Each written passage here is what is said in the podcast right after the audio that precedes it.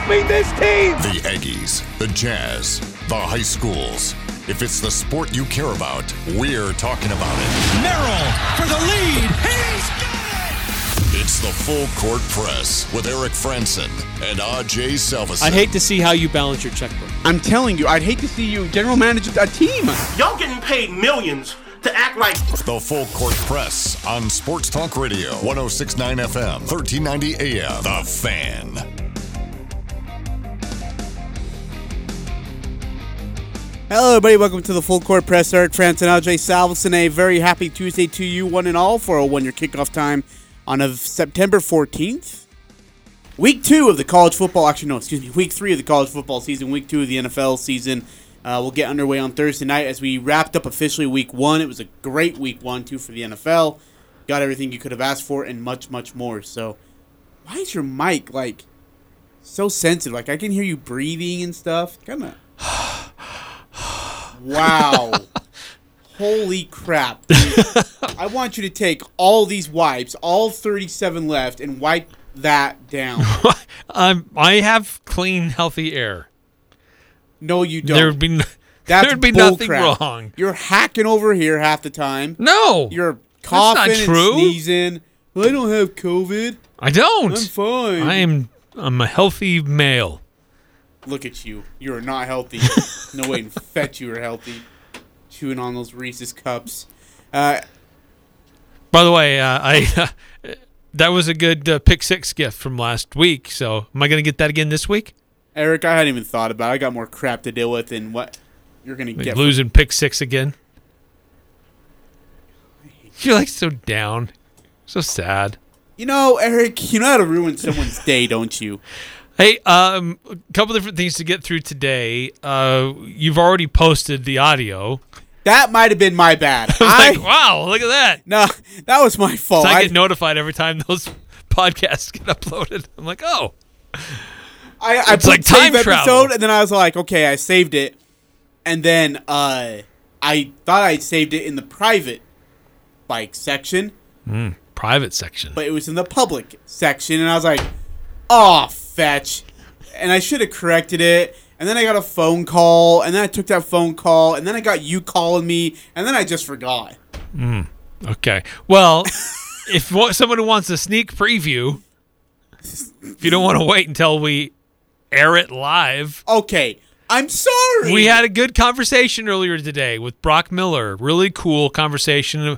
We covered a lot of things just about his time at Utah State. He's been connected to this university and this basketball program for longer than you and I both kind of initially thought.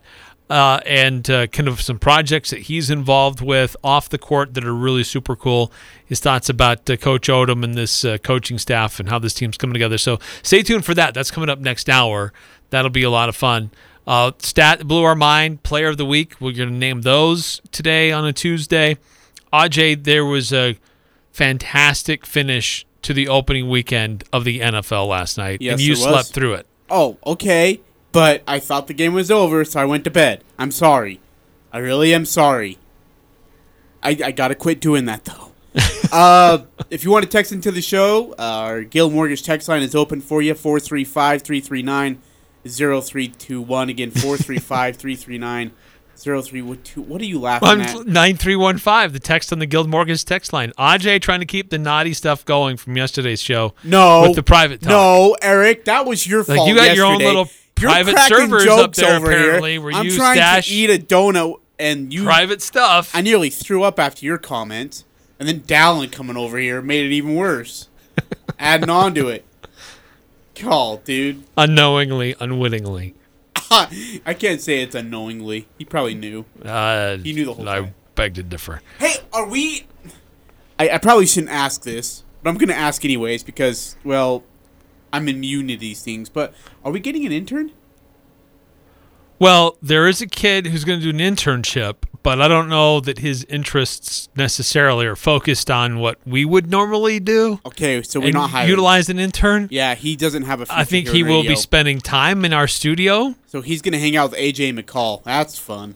Good for you, there, big guy. He did reference AJ Knight multiple times. Oh my gosh, dude, this is so gross. but he you know, he surprised never You guys Ajay haven't built two statues, one of Mitch Henline and the other one of AJ Knight. But I'm waiting for They're it. both in the front, like holding up the, the entryway.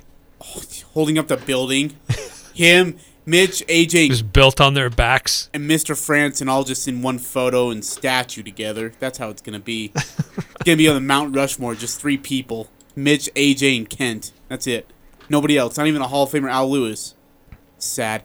Uh, 0513. Who do you think is your breakout player, both offense and defense, this Saturday at Air Force? I like the question.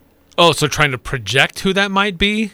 Not who has been so far, but who might be coming up this Saturday? Read the question. Yep. Who do you think is your breakout player, both offense and defense, this Saturday at Air Force? Oh, wow. I would say Derek Wright, but he actually had a great day. I mean, he was Well- eight and seventy-three, and he had a TD. It's hard for me to declare a breakout player Peasley? because that would indicate somebody who hasn't shown out already.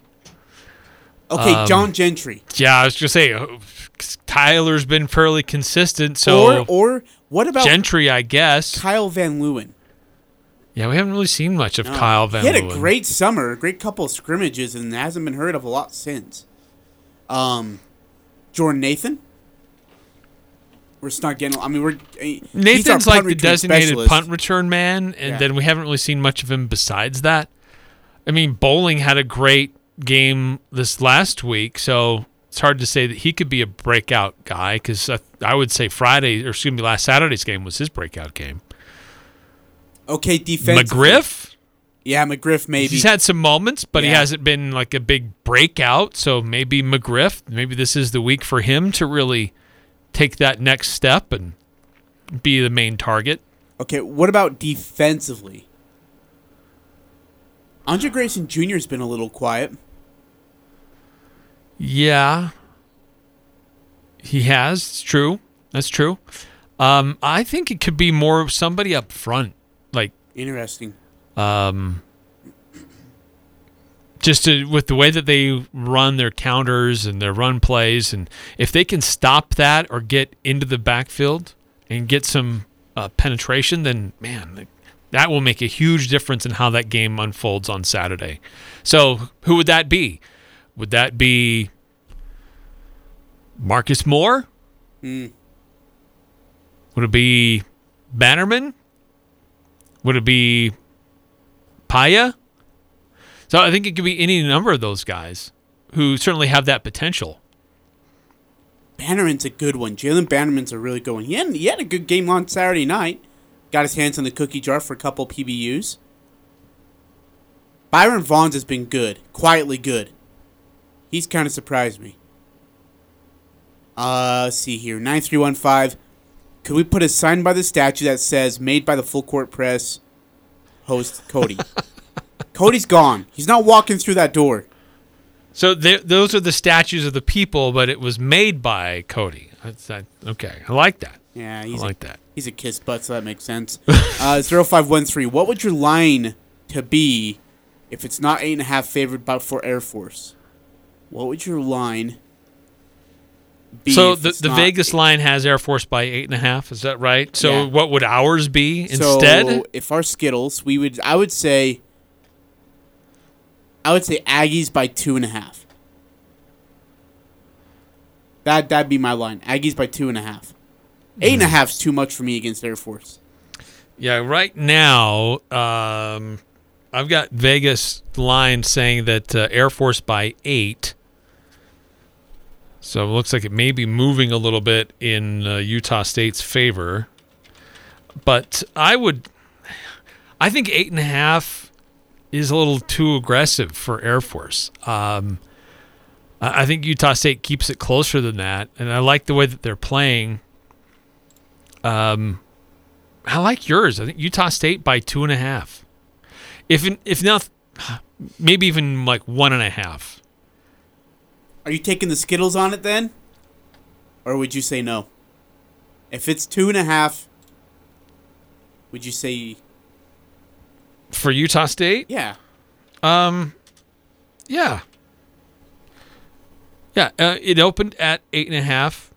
Um, uh, sorry, excuse me. It opened at eleven and it's uh, currently at eight and a half. I'm looking at another site that tracks kind of the movements of these things, uh, and uh, all of the money is going on Utah State to uh, cover the spread. Wow. So uh, yeah, I would think that would be a closer game. Um, but as we've said, though, this is a tricky team that the coaching staff unfamiliar m- for the most part of how to prepare a team against triple option. But, but he, Coach Anderson, did talk a little bit about that uh, yesterday. Um, we've had you know the the players spoke to the media yesterday. We didn't get a chance to hear them yesterday. We'll hear from them Today, yeah. a little uh, later on today too. So, um, the, the, look, there's there's an indication here that there's a lot more confidence in Utah State than initially when this was first uh, this matchup was first kind of established and they looked at what the line ought to be. And we always need to remind people this is just for Skittles. entertainment and educational purposes. But the people in Las Vegas, they set lines to encourage betting. So sometimes they will set one that seems like obvious that it shouldn't be like that, just to encourage people to get money going on in the game. So I don't know if that was necessarily the case here. I mean, it's moved uh, two and a half places. That's some pretty good movement in just a few days. But 2197 says Aggies by 13 and a half. The Aggies have been playing Air Force for years. I'm sure there are coaches and players here that are familiar with their offense. Uh, actually, interestingly enough, uh, Coach Blake Anderson talked about his history of going against teams similar, not exactly like, but similar uh, to the option. And he uh, he talks about what schools he's faced and, and how that's kind of helped prep him for coming up against a team like the Air Force Falcons. Uh, I've been facing the options from for as long as I can remember, uh, either through Georgia Southern, uh, Georgia Tech, uh, Air Force with my time in the Mountain West. So uh, I would tell you, most of my career, we've had at least one or more opponents that, you know, even Coastal Carolina runs a version of the triple as well. Uh, we've played Navy uh, along the way. Uh, you know, Banda has had the same kind of similar circumstances, both being in the ACC and some of the opponents they would play on a yearly basis. So I mean, we've seen it a lot. In terms of different, I think the key is really how are they different from year to year based off the personnel. What they look like this year doesn't look exactly what they looked like the last year or, or year before that. And it's all due to what personnel they have and how they adapt and change. It's you know maybe one of the toughest things for us is to kind of gauge what their personality is this particular year with the with the personnel that they have and then being able to simulate it in practice at a speed that actually comes close to matching the execution and efficiency that they do it on Saturday. Uh, that that's always huge. You know, when I was with Rocky at New Mexico, he would talk all week about I like our plan or or uh, you know we're going to do this with the plan. He said, but the key to it is will our guys be able to match the speed and execution of the way they run it as compared to the way our scout team guys run it all week. And that first couple series is critical. And you sometimes find out the hard way that you got to you got to match the speed of the game. It doesn't look like that in practice.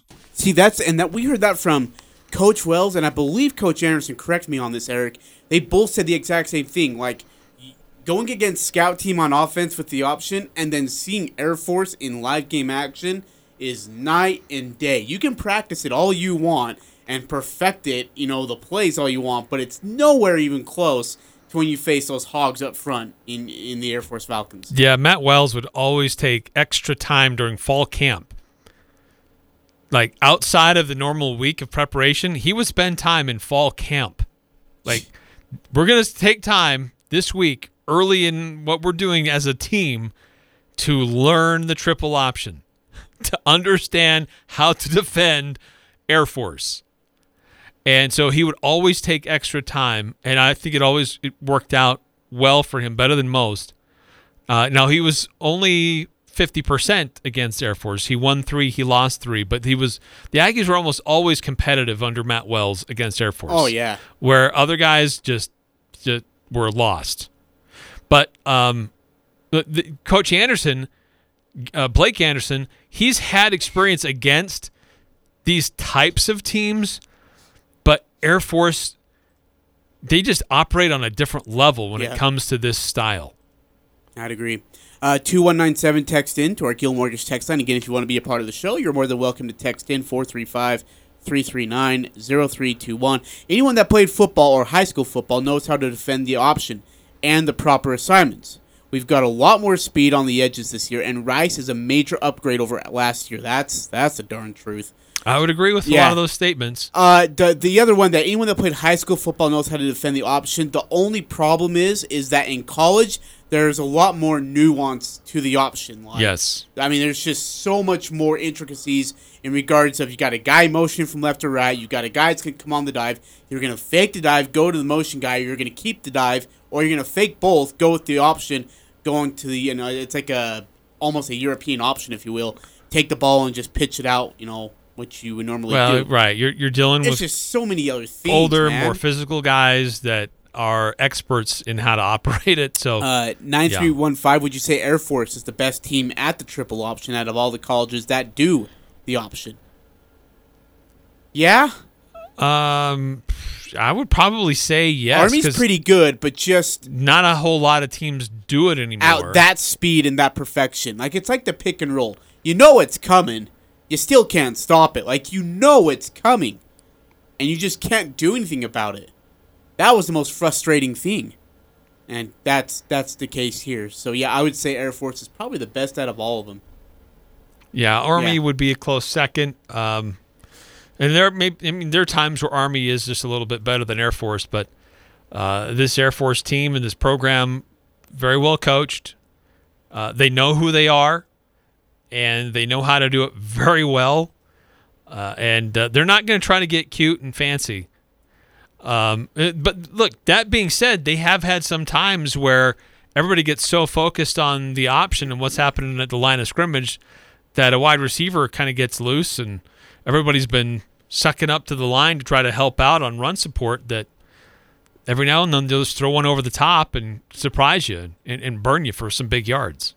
In fact, I asked Coach Anderson about this, uh, about just what his familiarity with him coaching a team similar to Air Force. It sounds like the exact same question that he was already asked, but I asked him just his personal, like, have you ever coached a team that is similar to Air Force or like Air Force in how they run the option? Here's Coach Anderson. you watch them this last week, them and Navy, you can tell that they just they know exactly what they're doing and where they're supposed to be. Uh, it is it is strange for us. You feel very uncomfortable. We all play spread out and and going against our offense every day. You know, it's triple option, but it's a completely different style of triple option. Theirs is is a huge challenge. It, it, we're going to have to play our best ball defensively to to understand exactly uh, where they're at, what assignments we have, and and maybe the biggest thing, other than we talked about just simulating it, is the in-game adjustments that they are so good at making once they realize how you're playing them, and being able to adapt to those changes. Uh, Mike Thiesen, the offense coordinator, there has been doing this a long time, and and and knows exactly what he's looking for, and what you take away, what it creates, what opportunities it creates for them. That second wave if you think about it, that second wave as you watch their games where they score points in the second half because they make halftime adjustments to what you're doing is just as critical as the first quarter of the game where you're trying to adapt to the speed. So it's a it's definitely a chess match, and, and it's there's really no other um, test I think that you get, get on a on a yearly basis that's quite the same. It's a pretty good description to me.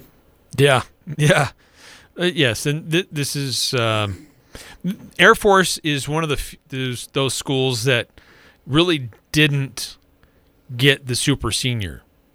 Um, they didn't get transfers like Utah State's benefited from, like a lot of other schools have benefited from in the Mountain West. There, as a as a service academy, like you're there for your certain amount of time and then you're gone. You're off to your field of service in the Air Force. Um, so th- they don't quite have like the, the experience and maybe imported talent like Utah State has. They do have a few guys who've been able to benefit and stick around, but this has always been the case for Air Force. that they have always been able to um they like I said earlier, they know who they are, they know what to do, and they do it very well. And they execute it better than anybody. And uh, if you get guys that think they're going to start to freelance and um, trying to stop it and cover up for somebody else, they'll just expose problems, and Air Force will take advantage of it real quick. Again, we have uh, we'll have Holly, or is it Hale, or is it Holly Hale. Motu'apuaka. Uh, we'll have his audio. Why did I? Why did Good. we uh, You do did his last name fine. Shut up, Eric. And then we'll have Brandon Bowling after. See, like we go from Brandon Bowling to Holly Motu'apuaka. Hale. Holly. Hale Motu'apuaka. knife fighter. That's that's what we're gonna call him is knife fighter or sword sword doer. Sword Fire dancer. fire dancer. Yeah, that's actually kind of cool. We'll call him just fire dancer. That's his new nickname, fire dancer. Uh, yeah, well, you'll hear from both those guys in the five o'clock hour. Put that audio, and uh, you'll be able to hear from him. And I'll find this Troy Calhoun crap where he says stupid stuff again. I can't wait to hear what he says this time. I can't wait for it. It's got to be good, Uh, he had his press conference earlier today. Unfortunately, Aj and I didn't dude. get the notice, and it was in person. I don't know if they did Zoom, so um, we we didn't get a chance to get to ask him about other mythical creatures. Yeah, like I mean, is he a big fan of Edward, or uh, what's that one guy? Or is he is he is he more a Tom Cruise vampire guy, or is he more like an Edward vampire guy? like an Edward vampire guy? really what we do, the way we practice. I mean, he had had, I don't know if anybody had more work at the quarterback position than he had prior to, uh, you know, throughout the week in terms of the, the game planning and so forth. I mean, like I said, I mean, an We're on incredible the full worker, clip great here. energy. Hang with just us, it's uh, coming. one of those. I mean, here's what you do. I mean, it's no different where You you, need the full context. oh, here we go. You either add to the chemistry you take from it. There's no such thing as in between. There's no such thing as balanced. Either you're a thief and you steal, or you're a vampire that pulls from the juice and the verve and the synergy of the group, or you add to it. And he adds to it, and maybe so in an exponential, exponential way. I just don't. I wish I would have seen the beat writer's face. Like, I've n- I'm gonna quote that. I'm gonna quote that right there. I can't think of any anywhere. And I granted, I will admit I have not watched every vampire movie out there or read every vampire story Oh, out there. Apparently Coach Calhoun has. But I've never heard someone oh, refer to a vampire as someone who pulls the verve from somebody else. Oh man. I mean that's a dir- that's a direct quote. yeah. Pulls the verb. Could you imagine the beat writers like you What know like that writing, mean? writing, and then stopping and looking up and being like, did he just say what I think he and then handing it off to your editor, and he's like, "Oh, clearly you've I don't know what you're saying. You misquoted something." This And- isn't a joke. We need to quote these guys Uh, exactly. No, Sorry, this is actually what the coach said. This is what he said, word for word. oh my gosh! Front page next day. Coach feels like his kids are vampires. We're getting Air Force getting ready to suck some juice. Oh my gosh. Unreal. Hey, on the other side of the ball, and I, I know she get great. You just did it for the second day in a row. You are unbelievable, dude. What? You can't help yourself, can you? I'm I'm trying to simulate what it would sound like pulling the verb. Dude, go back to naughty jail. You're back again. What? For your second visit in the last week. Um, It's also worth noting it was actually in that same press conference Why, you- where he bagged on Utah State's yeah, age I'm finding. I, and I'm finding it too. It's I, in well, that same folder. So the line isn't there. I have to actually go search for the line, the quote. It's not in there. it it oh, I may need to help you. Uh cuz I I saw it and listened to it just like an hour ago. But w- let's do this. We need to tell a timeout here on the full court press. It's that time to do that anyway. When we come back, Oh, I found it. we'll have uh, we'll hear from Coach Calhoun. There it is. Very good. I'm so proud of you, Aj. Uh, criticizing Utah State's age.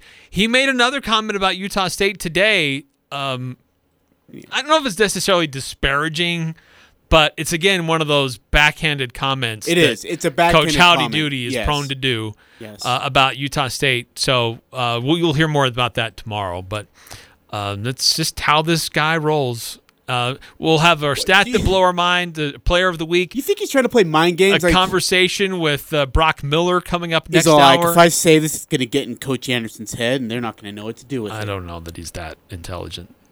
I don't think he's that meta. Saturday on Compass Media Network's coverage of NCAA football. It's a primetime cross-conference matchup from Happy Valley as the Penn State Nittany Lions host the Auburn Tigers. Hi, it's Greg Daniels. Join Tiki Barber and me for all the action as Bo Nix and the Tigers look for a tough road victory over Sean Clifford and the Nittany Lions. It's Auburn and Penn State. If it's college football, it's right here. Saturday afternoon, immediately after KVNU Game Day at 5:30 on Sports Talk Radio, 106.9 FM, 1390 AM. The Fan. The first ever Latino festival is September 18th on Center Street in Logan. Come celebrate the Latin culture with food, music, dance, and cultural performances. The festivities get underway at 3 p.m. Enjoy live bands, a parade with authentic Latin dress. And did we mention food? Ridiculously good food trucks. Then work off the calories with everyone's favorite dance based workout, Zumba. The Latino Festival is presented by Gossner Foods, where you can earn up to $20 an hour, quarterly bonuses, and free health insurance. Members First Credit Union. Our name says it all. Thermo Fisher Hispanic Employees Resources Group. Cytiva. Earn hourly wages of $20 or more at Cytiva. iFit, a global company committed to diversity and inclusion, welcomes everyone to the Latino Festival. Bring your family, your friends, and even your dad shoes to the first ever Latino Festival, September 18th, starting at 3 p.m. on Logan's Center Street. Daryl's Appliance provides the best repair service. Daryl's techs are trained to pre diagnose your repair problem before they arrive at your home, so it can be completed on their first trip. As a plus, Daryl's parts department is stocked from A to Z for you do it yourselfers. And Daryl's has used parts to save you money dishwasher baskets, bake elements, microwave trays, and more. For sales and service since 1970, it's Daryl's Appliance, west on Airport Road. S.E. Needham Jewelers is where Utah gets engaged. We offer a large selection of personalized service and extraordinary benefits with our integrity price guarantee. At Match Quality, you'll find our prices to be as low or lower than any store in the state. We consistently beat any 50 to 70% off sales, internet pricing, or so called wholesale deals. In fact, we even price our diamonds at internet pricing, so you'll get S.E. Needham quality at internet prices. Open Monday through Saturday, 10 to 7, where Utah gets engaged. S.E. Needham Jewelers, middle of the block, at the sign of the clock. Hi, this is Danny Hanson, manager of the Cache Valley Bank Smithfield branch. And I'm Daryl Simmons, Business Development Officer at Cache Valley Bank. In celebration of our second anniversary being in Smithfield, we would like to invite you and your family to our anniversary celebration on the evening of September 15th. We will have food and prizes at our Smithfield location, 10 North Main in Smithfield. The party will begin immediately after the Skyview Homecoming Parade. Come celebrate with us and learn what an account at Cache Valley Bank can do for you. Cache Valley Bank, member FDIC. The Aggies, the Jazz, the high schools, the full court press on Sports Talk Radio, 1069 FM, 1390 AM. The Fan.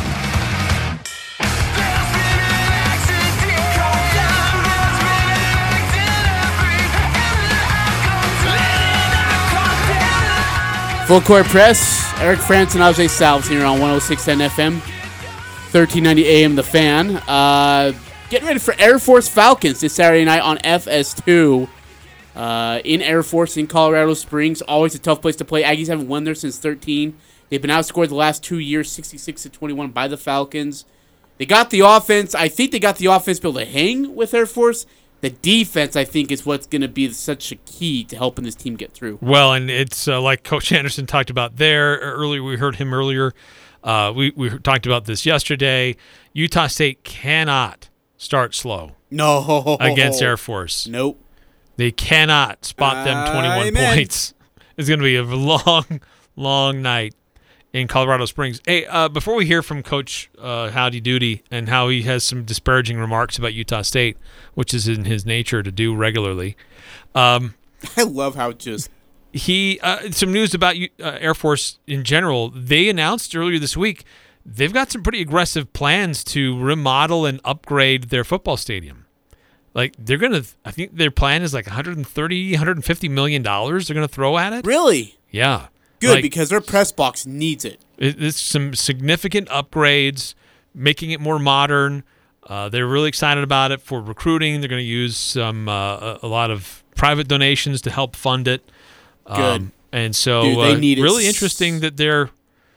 Do they? Is the timing on this curious though? That with all this news about expansion and movement, that uh, Air Force is like, hey, we're uh, we're investing in our future. No. Keep us in mind. Nah, I think we're looking too deep into it if we're thinking that. Um, I just I don't know. Yeah, I think it's just a simple thought of look, we need to have you. Dude, their press box is tiny. It's it's old. It's kind of dinky. It, it, it needs a lot of of upgrading, and so this is that's great news. I'm glad to hear it.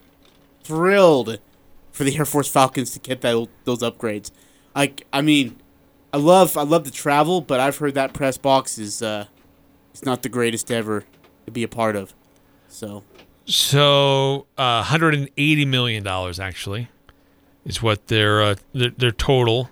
That's great. Good for them. Uh, most of the upgrades will be on the east side of the stadium, including a dramatic new stadium entrance, updated event space, relocation of the cadet section, and a heritage plaza. There'll be improved seating, concessions areas, restrooms, merchandise space. But uh, I don't see anything about the press box. You know, I don't see anything in that in their in the uh, at least in the initial release. Well, in that case, they can go back to the FCS. came out level. yesterday. Go to the FCS then. Uh, but Coach Calhoun, uh, two years ago, is when that famous uh, vampire quote came out in the week leading to the Utah State game. But that wasn't the only quote that had us scratching our heads from Coach Calhoun that day. There's probably a school in Provo, um, but nobody else in college football takes advantage of the seven year rule more than they do uh, there in, in Provo. Uh, so you're playing with guys that, you know, are really, really old guys. Dude, it, and it's a condescending remark. It is. He's just he's being a you know what, and I wish I could say it on air, but I can't. Um, It's jealous. Look, this is a guy that he's at a service academy, and there are restrictions at a service academy that other universities don't don't have. But he gets caught up in that, and I think he gets jealous. Like you got you have different recruiting standards than I have. I'd love to go get some of the guys that you get, but I can't. and I wish I could hold on to him for seven years. I wish that I could yeah. have guys that could stick around for extra years, but because of the academy and what they do here outside of football, you're here for a certain amount of time and then you're out. It's not like you can get extended time. Dude, that really does bug to me stay on says campus. that. That really, But he's always looking down his nose, like, Yeah. man, I wish, yeah, you guys are taking advantage of the system. And he, he made another comment like that today. You'll hear it tomorrow. But this guy just he can't get out of his own way. I just And he always probably a has school that in Provo. smug look on his face Um, the whole Okay, time. And and why is he saying Provo? Well, he says there's the school Oh, in Provo like is the only one oh. that probably does it at a higher degree of taking advantage of the seven year rule than Utah State. There's only Um, one but school. nobody else in college football takes advantage of the seven year rule more than they do uh, there in, in Provo. Uh, so you're playing with guys that, you know, are really, really old guys. Really, really old guys. God, I want to just slap him. I know. He always has that smug smile on his face. So I will say this: I did talk to a um, member of the support staff. I guess uh, he's not a defensive coordinator or offensive coordinator or anything like that, but um, I have no idea what that is. Anyways, but he uh, he mentioned like they're sick of hearing about Air Force. They're sick of Air Force. They don't like Air Force. And they never even dealt with Air Force, and they already hate their guts. I mean, they appreciate their service for the country, but their football team's a different story. Um, yeah, that's just that's annoying. Uh, 9315 on the Guild Mortgage text line. If Air Force left the Mountain West, who would want them with them uh, making upgrades? I don't know AAC.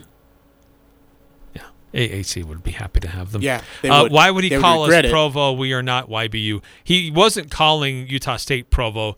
He was saying the school in Provo takes advantage of the seven-year rule more than anybody.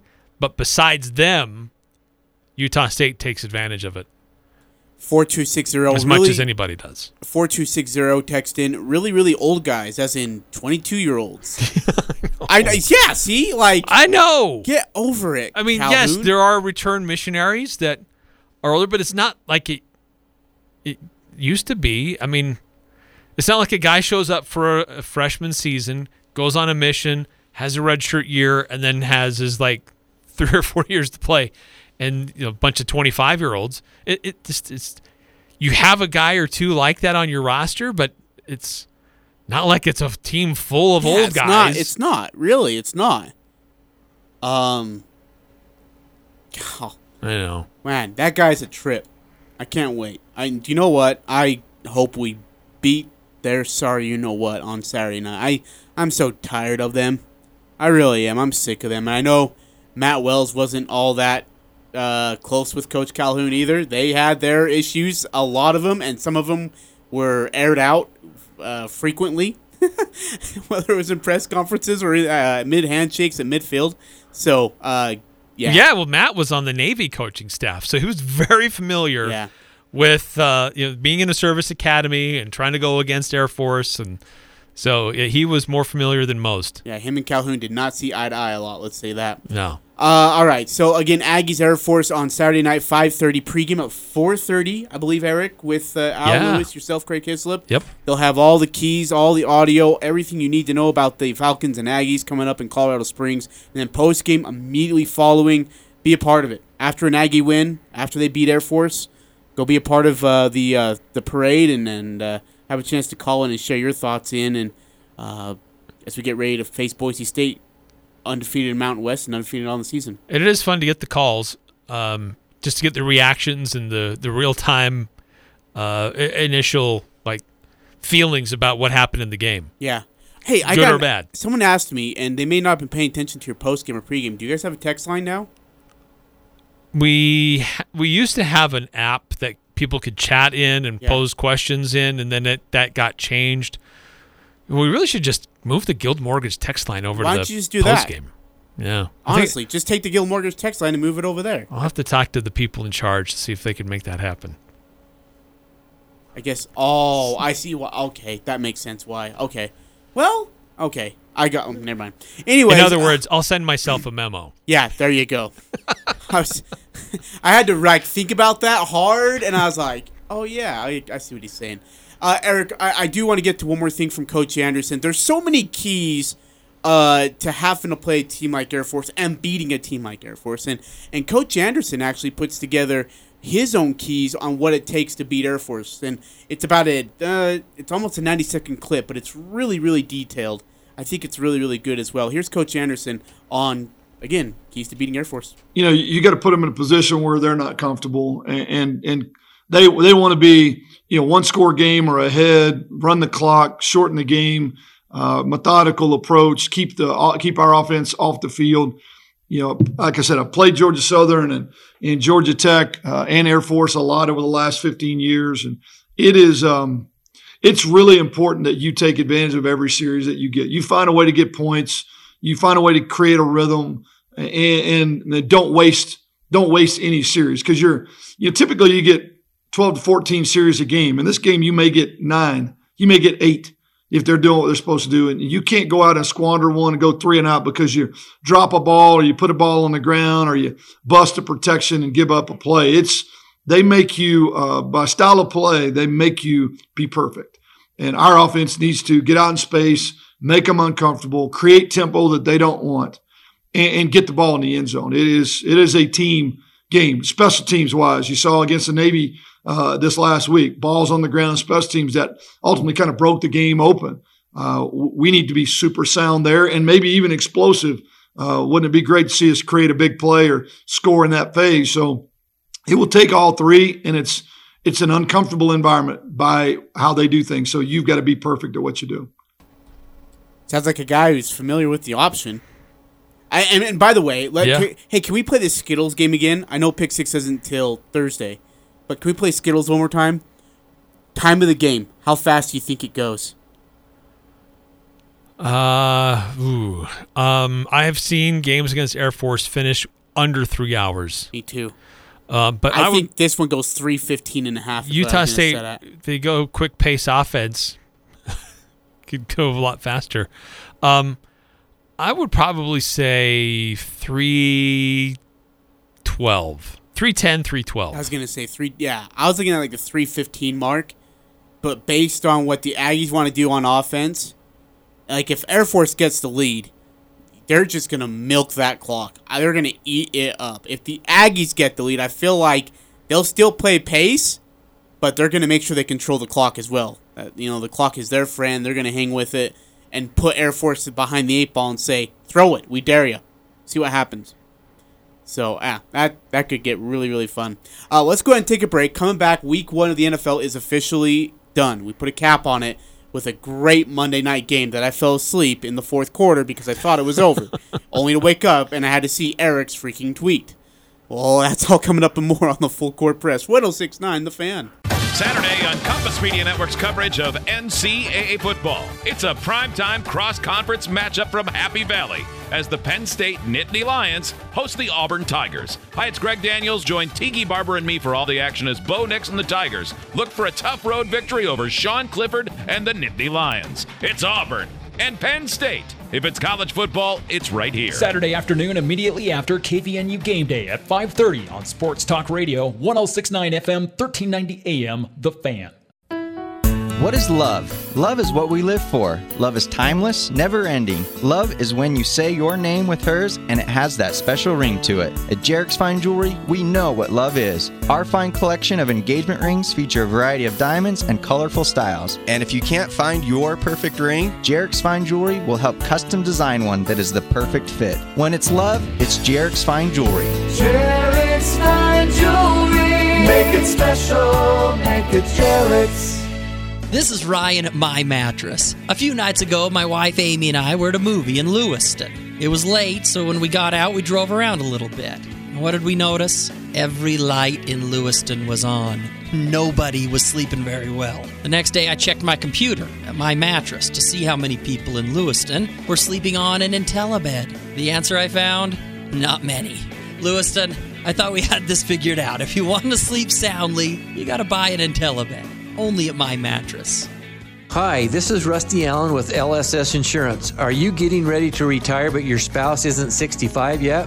We can help. We focus on health insurance so we can provide you the best possible service and information. Come the third Thursday, September 16th at 7 p.m. to our free seminar. We'll empower you with the information you need to make a confident decision. Come see us at LSS Insurance the third Thursday, September 16th at 7 p.m. Call 752 9493 to RSVP as seating is limited. Talking the sports you care about. The Full Court Press on Sports Talk Radio, 1069 FM, 1390 AM. The Fan.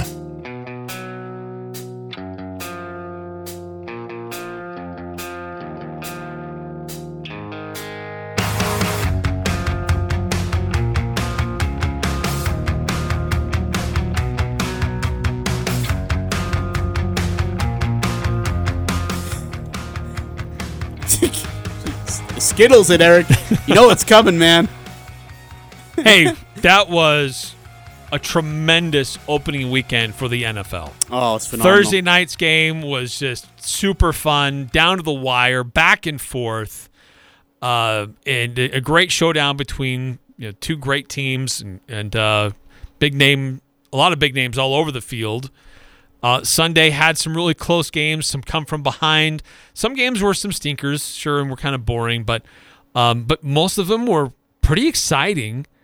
And then uh, I I thought the Sunday night game was fun. Uh, the Chiefs and the Browns was exciting. Uh, and then um, Sorry, I uh, pushed the wrong button there. Thank you. Uh, and then Stop Monday it. night, Oh, man, we, we couldn't have asked for a crazier game to cap off the opening weekend. I mean, Nope. what a wild, wild fourth quarter and overtime. Uh, and it started with the Raiders tying up the game. Carr back into the gun. The backfield is empty. Takes a snap. Fires on a cross. Spin. Jackpot, baby! Vegas touchdown! Card to Darren Waller. Is that that's the radio? Uh, excuse me, Raiders Las Vegas network. Yes. and that's Brent Musburger. Yeah, he's he's based in Las Vegas these days. And then we go into overtime and think he's got a little bit quirky there, but of course it ends up Jones being uh, being the hero for Las Vegas and sending the very raucous, very raucous crowd of Las Vegas home happy. Renfro is to his left. And Zero Zay coverage. Jones. Here they come. And here they come. Blitz is picked up. Jones is open. Jackpot, baby! Vegas touchdown. This time, no doubt. Put it in the W column, baby. This one's over. So this this game in the final two minutes of the fourth has what two field goals, I believe, or is it a touchdown and a field goal uh, for the Raiders? The Raiders to tie it up from like fifty-one, I think. 55. 55, just to tie it up, Eric. And then we go into overtime, and that's when things just got absolutely stupid chaotic. Uh, I I fell asleep, so I'll let you tell the details. Well, it was back and forth. I mean, the the Raiders they march down the field, have a big pass play down the sideline. Looks like he's in for the touchdown. Players, uh, the referees initially signal touchdown, and then they say it's under review. But all the players are in the middle of the field, you know, dabbing each other up. Hey, good to see you. Great game. You know, Lamar how's Jackson's about to trade doing? jerseys with somebody. I mean, everybody's on the field talking, and I mean, the the Raiders coaching staff like they knew what was going on. They didn't move from where they were. Um, but the same thing with the the Ravens. They're like they're trying to figure out what the next step is. And so they have to send everybody back to the sidelines. No, actually, you're down on the one. and then they screw it up, like false start. Okay, They mess it up. They have to move it back. Why? Why do you try a hard count at the goal line? What's the point on second and goal? What are you doing? Why are you doing a hard count? It's so stupid. Because the defense is allowed to shift. They did, and then the offensive lineman reacts to the shift and moves. Yeah, two guys actually moved. They So focused then- on the one, but there was two of them who moved. And then Derek Carr goes in there and Right. throws a John It's a Elway like more pass like at 99 miles an hour. Bounces off a guy's helmet. bounces off a in Ravens helmet and ends up being picked off. We go the other way. Lamar Jackson fumbles. Uh, he strips again. again because he fumbled in the fourth quarter, which So a- gave them li- gave the Raiders life. recovers for the Raiders, and so then they get down. They run about two plays. Here comes the field goal team. They take a delay a game. They take the field goal team off the field, That was so bizarre. and then Derek like, Carr why comes are in we and throws a attempting a, touchdown. field goal on second down? Yeah. Well, you have why- time. Well, like where's like here's the job as the kicker, Eric. You stand there, and when you hear field goal, that's you, buddy. That's when you go onto the field to go kick a field goal for your team. He's like out there chatting with the water boys or whatever. Who knows what he's doing? Said he was caught in the net. I don't know where he was. He was. They couldn't find him. They couldn't find him, and so And finally they're yelling he gets out there. personnel. So they're so running back like nine seconds. He gets out onto gets the field with there. the play clock going down. They have to, and then he's like, "It's okay. We'll take a delay game. Yeah, I'll- I'm gonna kick this one from deep." And then they're like, "No, we're go- we're gonna run a play, dude." I didn't. Why were they even attempting I know. a field goal on I know. second down, dude. I know. It doesn't win you the game. You have time. I wanted to scream. It was it was so bizarre. Just watching how the that highlights. game just unfolded in the fourth quarter and overtime, just with the turnovers, the dramatics, the big plays, the long field goals. Uh, It was it was nuts. And really, that was the first home game for the Raider fans in Las Vegas. Because yes, they had a full season there last year, but they didn't allow fans, so that was fun. Look, Vegas, I have to give that town credit. Look, they they instantly made the Golden Knights fun and relevant They in did. the NHL. Yeah, I'd agree. And they're off to a great start in the NFL for that uh, Raiders franchise. So final score again, 33-27 in overtime. Uh, Derek Carr wasn't too bad actually. He was uh, oh, he looked great. 34 56 for 435. He had two touchdowns, one interception. Lamar Jackson 19 of 30 for 235. He had one touchdown, no interceptions. He also rushed Yeah, 12 times for 86 yards, had two fumbles. Couple of fumbles. Which probably cost him the game, to be very honest with you.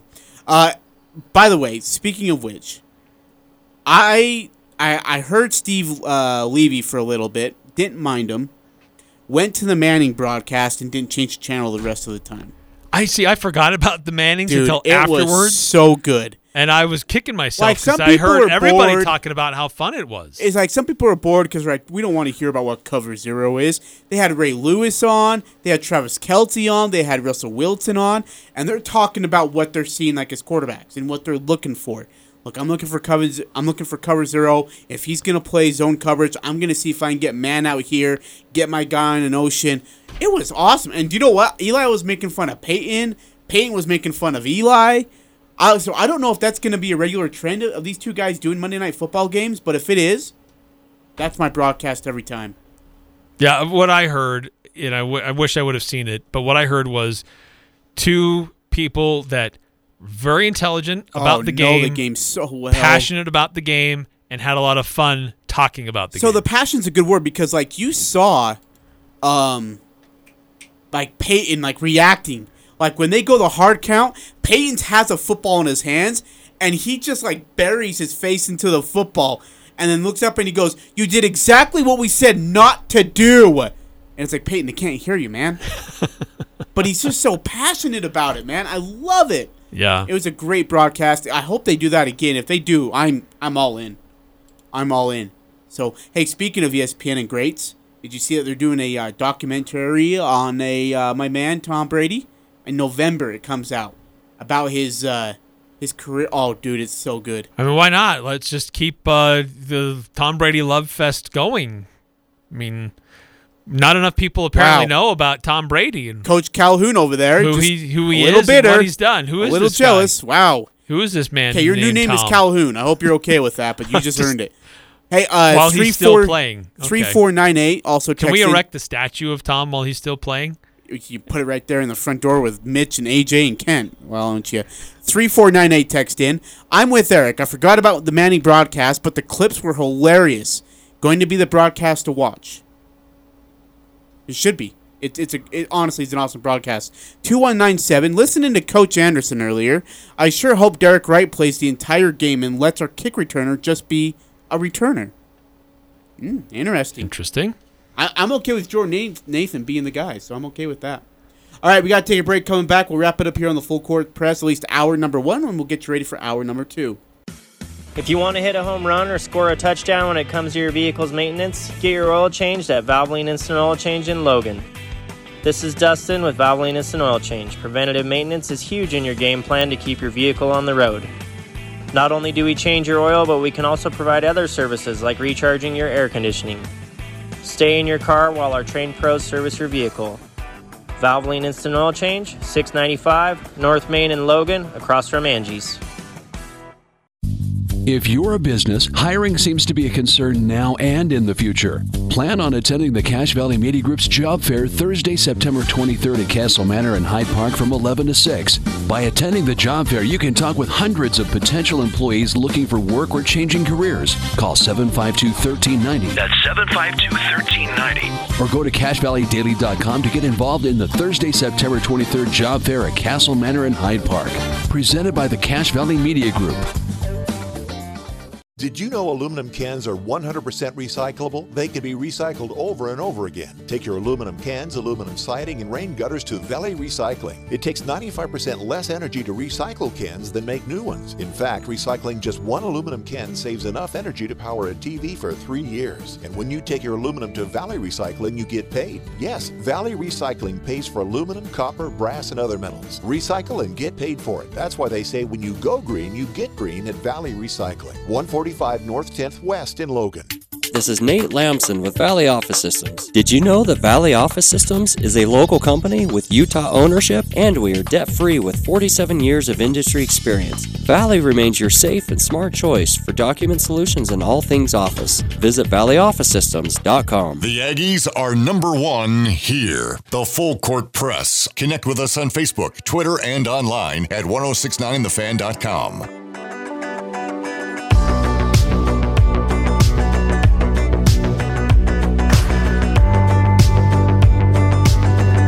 Wrapping up hour number one of the full court press. That's Eric Frandsen, and I'm Ajay Salvesen, and Eric's gonna be headed up uh, to the Stadium here later tonight to go talk to a couple of Aggies. I'm looking forward to hearing that audio. uh, as the Aggies get ready for Air Force. Yeah, we got the Derek Wright mentioned in the uh, Guild Mortgage text line, and I am actually going to be speaking with Derek after practice today, and uh, we'll also be speaking with AJ Vongphachanh. So Yeah. excited to get kind of a different perspective. I wanted some guys that have been in the system for a little bit that um, can talk about the changes that have happened at Utah State, but Yeah. also look, these are guys who are familiar with going up against Air Force and the type of challenge that can be. So, yeah, I'm excited to see what they have to say. And we'll hear that. Uh, we'll play those back in their entirety tomorrow. Two big guys who are gonna have who needed to play two big roles in Saturday's game. Coming up next is Dan Patrick's Above the Noise. We have one more day left in the Napa uh, Napa Auto Parts Gold Filter Sale, which runs through tomorrow. The best deal on filters is now during the Napa Gold Filter Sale, where every Napa filter is on sale, uh, such as the Napa 15W, Chevron Delo, Napa Full Synthetic, Napa Synthetic Blend, and Sea Foam Fuel Additive. Uh, these offers and a whole lot more uh, that are valid through September 15th, part of the Napa Gold Filter sale at your five locally owned stores at Napa Auto Part, Preston and Providence, Napa Apple Parts store. Awful way. I'm Dan Patrick, and this is Above the Noise. Fan bases arguably have more power in college football than any other sport. Boosters help pay for the programs, and fans are loud enough to make the administration miserable if they aren't on board with a head coach. And that's why it's surprising Clay Helton lasted as long as he did at USC. After the Trojans' 14 point home loss to Stanford on Saturday, they had enough and they fired Clay Helton. He started out with promise, helping provide stability after a tumultuous exit from Steve Sarkisian, but the team has been disappointing as of late. The Pete Carroll glory days, that's a long time ago. USC hasn't even been close since he left. There's no reason USC shouldn't be elite. Southern California can challenge any area in the country for talent. They're just not staying close to home. Associate head coach Donte Williams will take over on an interim basis, and maybe he can salvage what was once a promising season. If not, it's back to the drawing board for a program with high expectations and very, very low results. I'm Dan Patrick, and this is Above the Noise. This team! The Aggies, the Jazz, the high schools. If it's the sport you care about, we're talking about it. Merrill for the lead. He's got it! It's the Full Court Press with Eric Frandsen and AJ Salvesen. I'd hate to see how you balance your checkbook. I'm telling you, I'd hate to see you general manage a team. Y'all getting paid millions to act like The Full Court Press on Sports Talk Radio, 1069 FM, 1390 AM. The Fan. Hour two of the full court press. Eric Frandsen and Ajay Salvesen. Welcome to the show. 501 your start time. You're on September 14th. It's a Tuesday. uh, yes, it is a Tuesday. 1069thefan.com. Very good, on the free mobile app 1069 The Fan. Hope you're all having a good day. Uh, enjoying the uh, the wonderful weather we're getting. It's supposed to cool down very convincingly here in about a week, so brace for that. Uh, if you want to text into our show, our Guild Mortgage text line is open for you at 435 339 0321. Again, 435 339 0321. Big thanks for Guild Mortgage for being a part of our show uh, and letting us uh, help them. And in fact, we'll be live at Guild Mortgage, Eric, next Wednesday. We'll be there. Live. You're looking live from Guild Mortgage. We will be alive on location. We'll be alive on Guild Mortgage. Uh, in this hour, you're going to hear from uh, Hale Motu. Hale. Hale. Yeah. And his last name is? Ma. You did it well last hour. Help me. Help me. Mo. Um. Motu'apuaka. You're going to hear from Hale and Connor or uh, Brandon Bowling uh, in this hour. And then you'll hear from a little bit more from Blake Anderson. What do you? What does that look for? What is the matter with you? No, I just. Are you watching something on freaking you? No, dude. No. Yeah, you are. Uh, and then you also hear from Brock Miller, the shooting guard for the Utah State Aggies, uh, entering his final year with uh, the team. Uh, is actually putting together a special uh, cause. You know, alopecia. Uh, it's something that he's been dealing with. He'll tell you about what it's been like to deal with it and helping others get through it, and how you can be all be a part of it as well. Uh, so you're from Brock Miller. That'll be in the 5:30, no, close to 5:30 hour or portion of this hour uh, in uh, the uh, final hour of this show. Uh, and then you also have the stat that blew our mind and our player of the week. Yes. Yes, yes, you will. Oh, what are you looking at down there, man? You just look so intrigued by it. No, I'm just listening to you get through the open. Shut up, Eric. 435 339 0321 if you want to text in about anything going on. Uh, any questions you have, comments about the Aggies, the football team.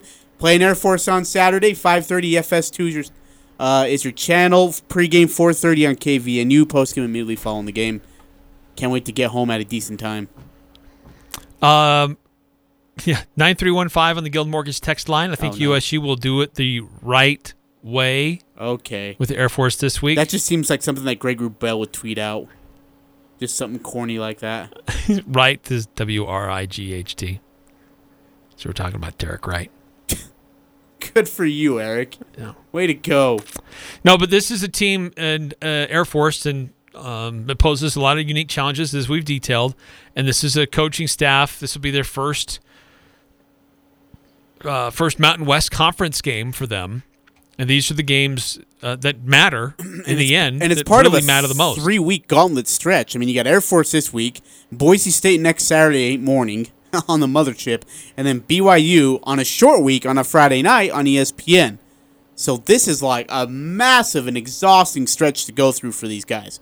Luckily, it lightens up incredibly for the Aggies after that. But these next three weeks, with and then you got a bye week following that, and then you got UNLV, so you got really two bye weeks, and then you got Hawaii, so you got three bye weeks, and then you've got Colorado State, so you got four bye weeks.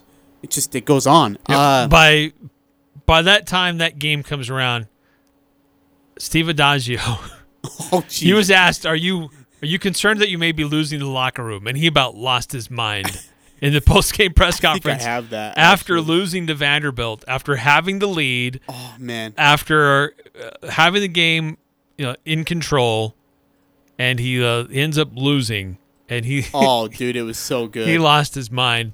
Well, and to a reporter. really blame people for asking him that because he just is such a It's not been a good situation since the day he showed up.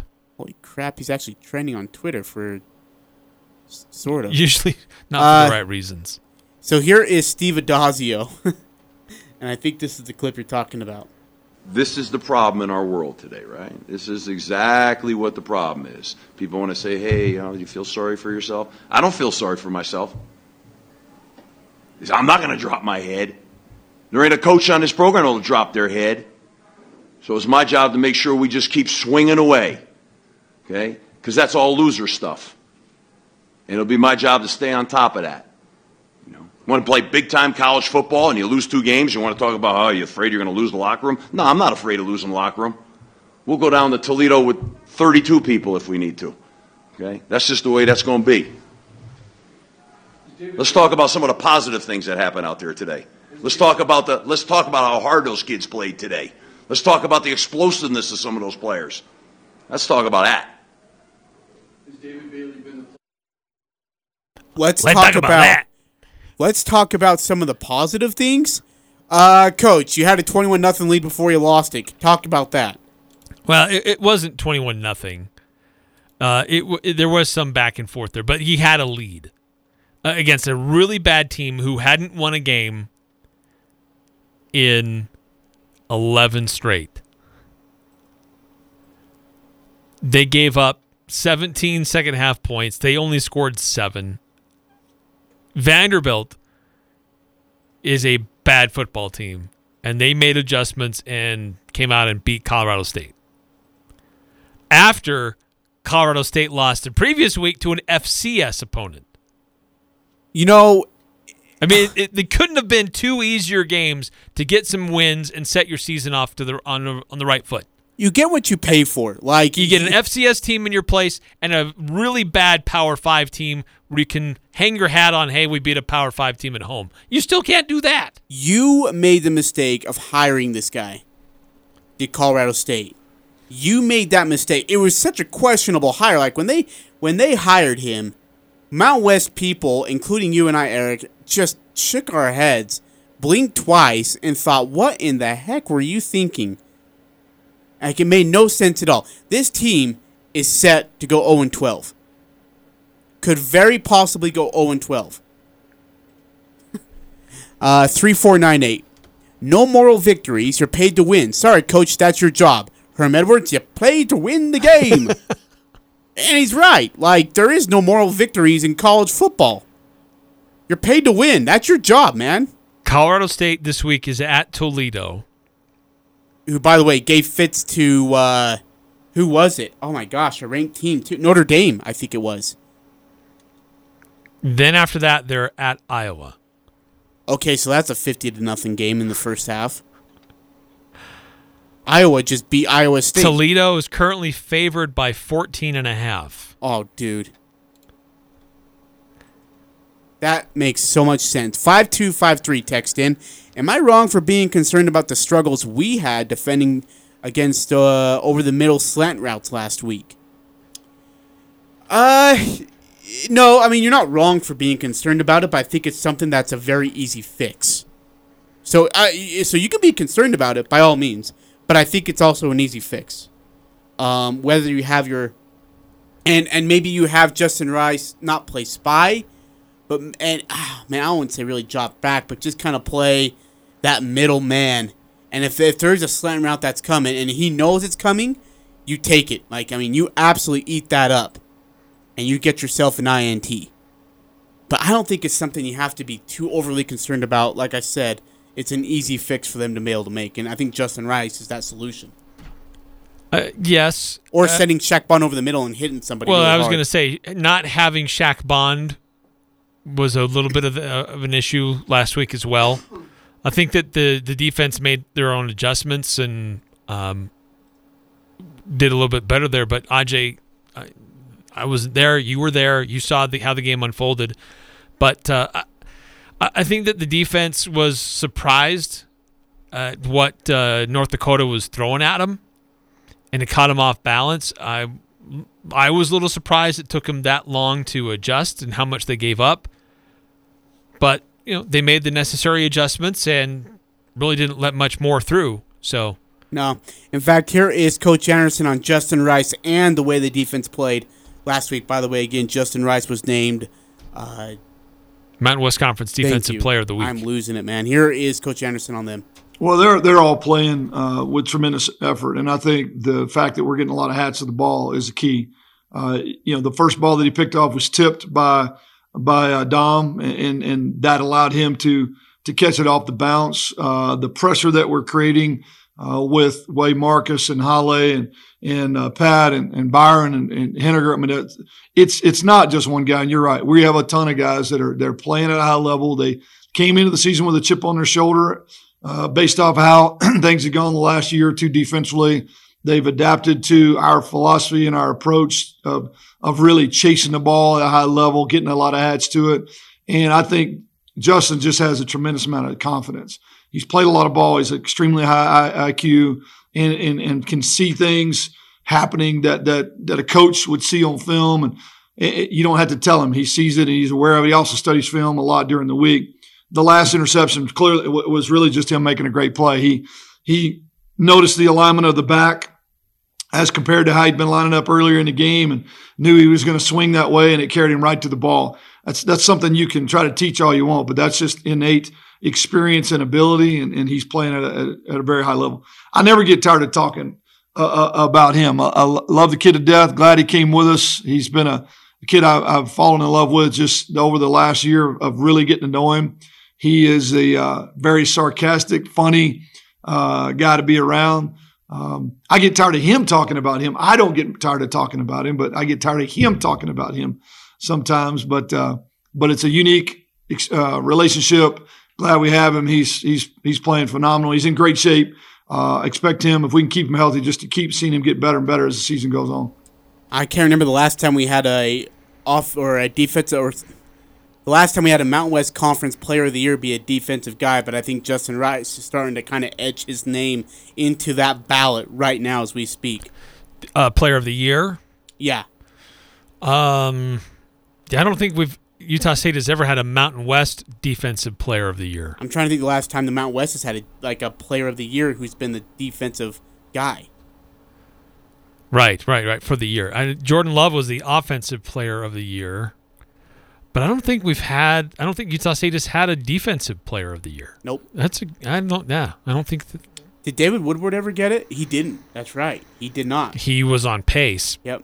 But then he got because injured. he, yeah, That's got right. those uh, concussions.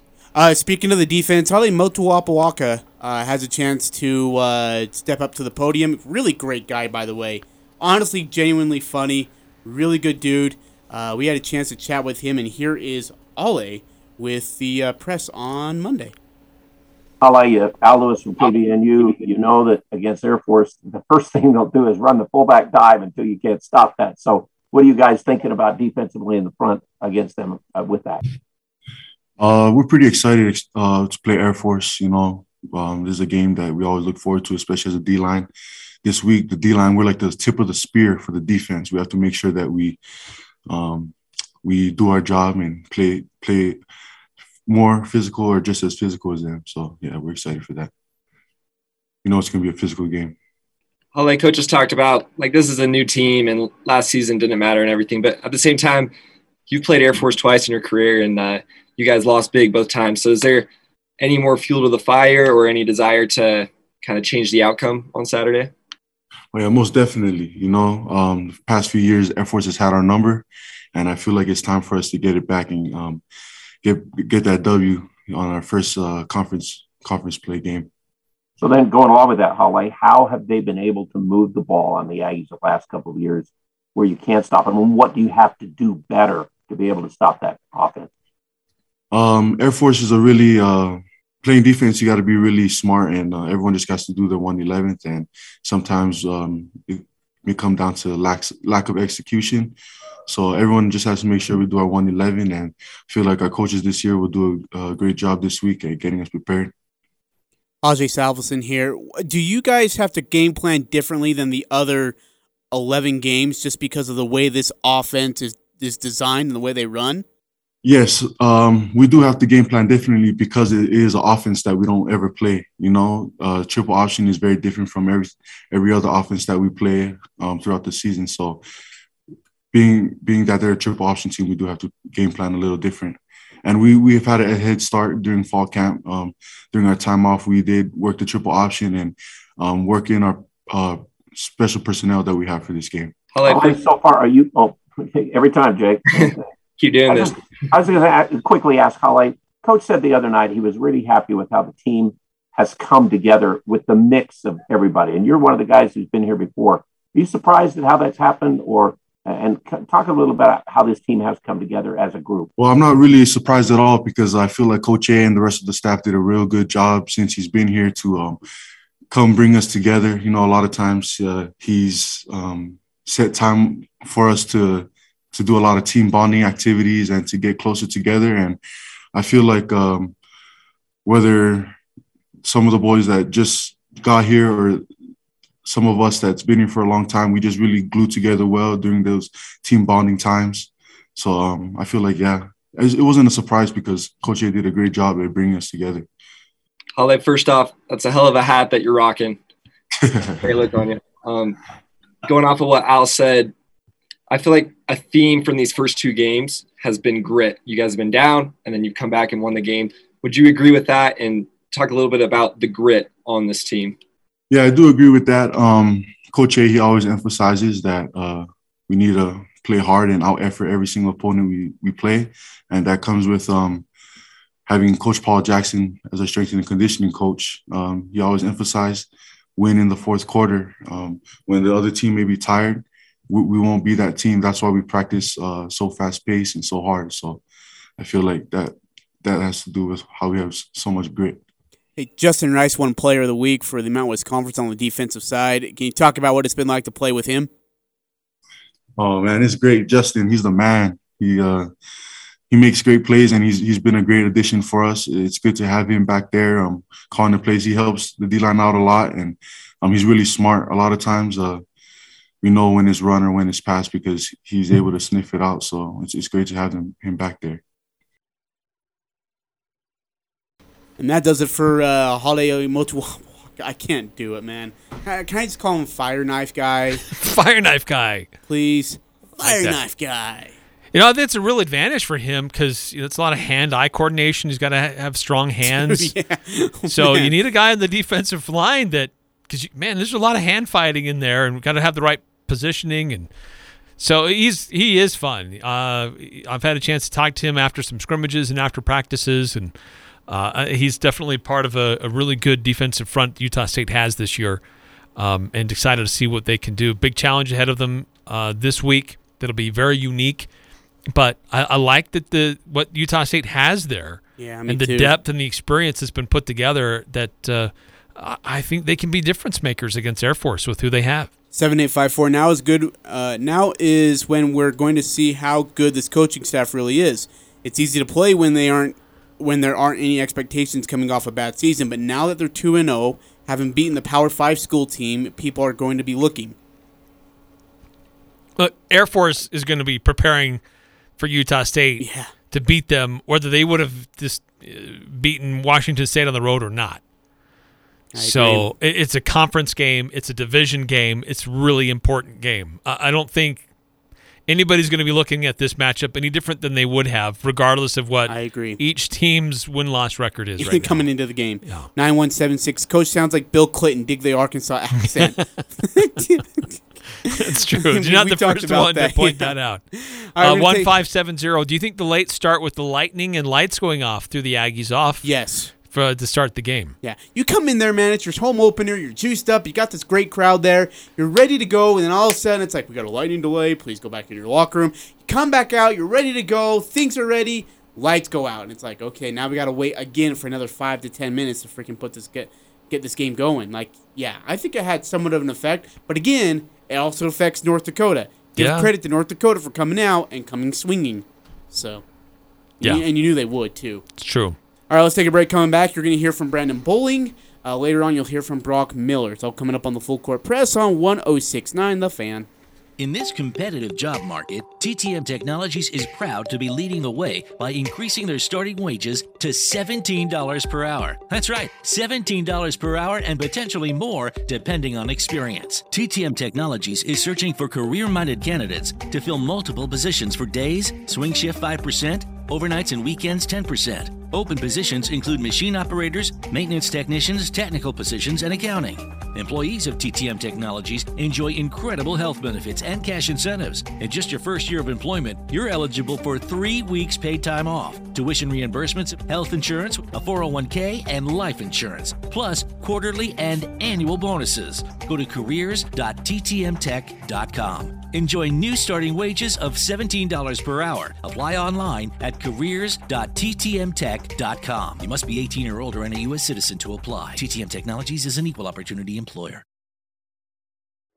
I'm here with Jay Broadbent from Alpine Home Medical. Jay, I hear your ads for CPAP resupply all the time. What do I need to do to just get that taken care of? It's easy. We can set up your CPAP resupply within a few minutes. We'll work out all the insurance for you, and then we'll start mailing the supplies straight to your door. You can even chat with a CPAP specialist online. Just visit us at alpinehomemedical.com. We'll have you sleeping better in no time. Alpine Home Medical, we bring wellness home. This is Dave Simmons for Les Olson Company. Your team's in the locker room ready to get out there and play to win, but you see a player you don't recognize. They're wearing your jersey and even know your coach's name. But who are they? Would you let this stranger look at your team's playbook? That's exactly how phishing attacks work. In 2020, the number of phishing attacks against businesses doubled compared to the previous year. Don't take risks. Take action with the Les Olson Security Suite. Get your free network assessment at lesolson.com. Interviews, analysis, and a little bit of fun mixed in. The Full Court Press on Sports Talk Radio, 1069 FM, 1390 AM. The Fan.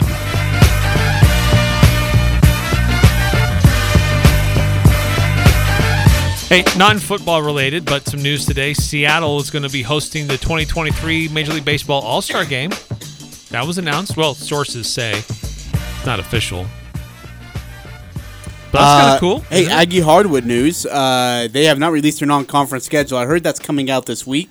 And I hope so. Everybody else is. I know, And we- you kind of piece it together. yeah, you're like Utah you're State's figuring out the do. non-conference schedule by looking at everybody else's schedule. Uh, Weber State's released theirs. Aggies will be inside of uh, Weber State on December 15th, yep. And then they play the Cougars one week, seven days before that, uh, at the Marriott Center in BYU. Yeah, they released their non-conference schedule today, and Utah State's on there as uh, with game in Provo on December 8th. All right, let's go ahead and hear from Brandon Bowling, the receiver who had a phenomenal game over 100 yards receiving and a couple of TDs with it. Here is Brandon Bowling uh, at Monday's presser, getting ready for Air Force. Brandon, Jake Nielsen, Utah Statesman. Um, something that we heard, I think Coach Cefalo said before the season was, "You're a guy that when the team needs a big play, you're a guy that can go and get it." And that's what we saw in the first quarter. North Dakota, they go down and they score a touchdown, and then you were the guy had the reception run down the field. How's it feel to be able to come up in those big spots and just uh, be the playmaker? It was good. Um, you know, first game back in in, in Mav and um, student section was rocking, so it felt really really good to make that play to kind of spark our offense for the entire night. I was going to ask uh, Brandon Al Lewis from KVNU talked to you earlier. What have you seen so far in Logan Bonner as a quarterback? Yeah. Is he been different than maybe what you've seen before? No, he's the exact same as he was at Arkansas State. That's the exact players that I've seen for the past five years. Um, gunslinger doesn't isn't afraid to step up in the pocket and and make the tough throws. So um, I'm not surprised at all by how how well he's playing for us. Brandon Jason Turner from the Herald Journal. Uh, I mean, you guys have gotten the j- job done running the ball and, and, throwing the ball. The rushing attack has gained over 200 yards both games. Uh, mm. How much easier does that make your job when uh, you guys are able to establish the run and, and keep de- defenses honest? Uh, very important. You know, if we're not able, able to run the ball, then um, you probably won't see that much success on our offense. Um, I think most offenses are, are predicated off running the ball, and um, if we're not able to run the ball, then that's not going to open up the pass game. So it's it's really important. Brandon Ajay Salvesen, what have you seen out of the Air Force defense on film? Um, play really, really hard. They're really, really well coached. Um, they play really physical. Um, in my time, I've never played Air Force, but um, I've had a, I had a, a good friend of mine from high school that played at Air Force, and he played that exact same way. Um, and I'm I'm sure that's how the how the entire team's going to play. So ready for a, a physical game. Yeah, Brandon. The uh, seems like this wide receiver crew is is really deep, and um, but one of the things that we saw is a couple plays that um, the wide receivers didn't block as well, and, and a couple plays that the wide receivers had a really great block. So how how important is that to the to the wide receiver room? Yeah, it's really important. We we we harped on it all week to be able to be physical on the perimeter. Um, we knew that we were going to have opportunities to make plays on the perimeter all week. Um, and Coach Cefalo preaches it every week. Coach Tuck preaches it every week that we need to be physical on the perimeter to be able to open up um, bigger plays down the field. So it, it's really important. Brandon, can I ask you the um, everybody's going to start to uh, really gear up on Devin, I think, DT and making plays, but you guys are all seem to be able to make big plays. So do you think that will ever be anything you'd have to worry about as, as teams really go after him? And, and what does that do to the rest of you guys? I mean, it it's kind of an offense where any anybody could have that that big game, right? Um, you saw, I think three of us had four touchdowns. Derek Wright had two, I had one, and DT had one. And next week it could be McGriff and Savon and anybody else. So it could be anybody in this offense. Um, everybody's got to be ready to go, and that's just how it's going to be. Brandon, what are your thoughts on just uh, starting Mountain West play against Air Force, but then just uh, competing in this new league this season? I'm excited. You know, it's I've, I've, I've thought very highly of this conference being in the Sun Belt. I thought this, the Mountain West was probably one of the best group of five conferences in, in the country. So I'm excited to start start conference play. What are your thoughts on the student section on uh, Friday night?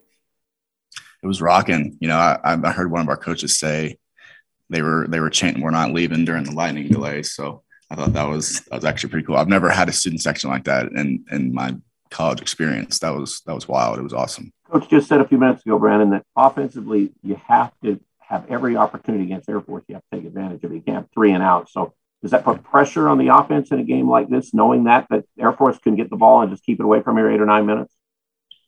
I wouldn't say pressure. I just think we just need to go out and do what we always do. We need to go out and score score points. We know that they're going to run the ball and try to chew as much up up most clock as they can. Um, so we have to go out and score points when we get the opportunity to do that. It's Brandon Bowling, wide receiver for the Utah State Aggies. Good stuff. And that was a great game for him, kind of a breakout game. Yeah, it was. To because we've been hearing about him, but uh, we haven't quite seen what he could do. But there are a lot of great wide receivers on this roster that can Oh, yeah. Make some great runs of guys that have been here for a while. Some of the newcomers as well. Uh, that can some guys can just take the top off a defense. Other guys that are great route runners, very solid. Yeah, absolutely. And uh, so, and I look forward to seeing what these guys do versus this Air Force defense. Like how much we use these guys through the air. I think Brandon Bowling could have a big night. I think Derek Wright could have a big night. Devin Tompkins, I think, could have a big night. If we use it wisely and mix the pass and run well, we we could put some points up. Well, we talked about this yesterday. I, I think McGriff could stand to have a Yeah. really big breakout. He's got such great hands, man. What's the? How come he's not seeing the ball as much? What is it? Uh, he's been throwing two more this year than he was last, Last year. year, so yeah, we'll we'll see more of him. Well, it helps when you have a quarterback who actually can throw the ball to him too. Yes. and, I- and that's not against Peasley. I'm talking No. about the other dude who used to be there. So, all right, uh, coming up next, you're going to hear from Brock Miller. Really cool conversation with Brock. Uh, chance to talk about something he's got going on and how you can be a part of it as well, and how you can help out and be a part of a really, really good cause. Yeah, and how healthy is he? What's this coaching staff and this team look like? Yeah, sticking around. This coming up next here on the Full Court Press. If you're a business, hiring seems to be a concern now and in the future. Plan on attending the Cache Valley Media Group's Job Fair Thursday, September 23rd at Castle Manor in Hyde Park from 11 to 6. By attending the Job Fair, you can talk with hundreds of potential employees looking for work or changing careers. Call 752 1390 That's 752 1390. or go to CacheValleyDaily.com to get involved in the Thursday, September 23rd Job Fair at Castle Manor in Hyde Park. Presented by the Cache Valley Media Group. Welcome back to the Full Court Press. Eric Frandsen there. I'm Ajay Salvesen here on 1069 FM, 1390 AM, The Fan, 1069thefan.com, and of course on our free mobile app, 1069 The Fan. Eric, we're in the thick of football season. Very exciting football season. Big game Saturday night. But we, we got some good things going on on the hardwood as well here inside the spectrum. It's it's never too early to talk hoops. No, not with back to back to back Mountain West Conference Championship appearances and one of their most lethal scorers in Brock Miller, who joins us here on the Full Court Press. Brock, how are you? Thank you for having me on. I'm excited to be here. You guys doing well? We're doing good. We're doing all right. We're doing good. I think we're doing all right. Hey, before we get into the reason why we're actually having you on the show, I, I do want to ask you about the basketball team, just how things are going. How's the team looking in your opinion, and uh, and also how are you feeling health wise? Good questions. Uh, we're looking good as a basketball team. We're coming together. We've had some good practices with even the limited time that we're able to have right now until September 28th. Um, it's been really exciting, you know, with these new pieces. It's a whole new team, uh, and obviously a whole new coaching staff, and they've all been great. And I think it's going to be another special year for us. We're going to surprise a lot of people. Uh, my health is good. I've uh, I'm back to playing five on five, doing everything that you know I, I need to do um, in order to be ready to go for the season. But my back should be good. I took the time that I needed off and uh, did did everything I needed to as far as rehab went um, in order to get back on the court. So I've taken care of that business, and I should be ready to roll. Brock, last year compared to the year before, your uh, field goal percentage was up, your scoring was up slightly, your three point percentage was up. I mean, you were making strides to be a, a more important piece of what Utah State was trying to do offensively and defensively. How do you evolve and continue that progression coming into this upcoming season? Well, you know, just uh, being here in my experience alone um, will, you know, allow me to kind of step into more of a, a leadership role more than I have been, especially last year. And, uh, you know, the, the team's going to need me to be able to be productive on both ends of the court. Um, so, you know, just having that in mind, and uh, the most important thing, obviously, is is winning a championship, and not only doing that, but going to March Madness and uh, and, and winning winning that first game uh, will be important. Uh, so, with that in mind, I mean, gotta gotta keep getting better every day because if if we each individually get better, uh, our whole team gets better. So, you know, that's kind of the focus, and that's kind of where my mind is at going into this season. And then, just as a follow up to that, just uh, new coaching staff. Coach Odom, he's got a bunch of new coaches with him, new philosophy, new way of doing things. Um, before I ask you about your opinions of, of them and how that transition is working out, how have they talked to you about your role in their new offense and their new defense?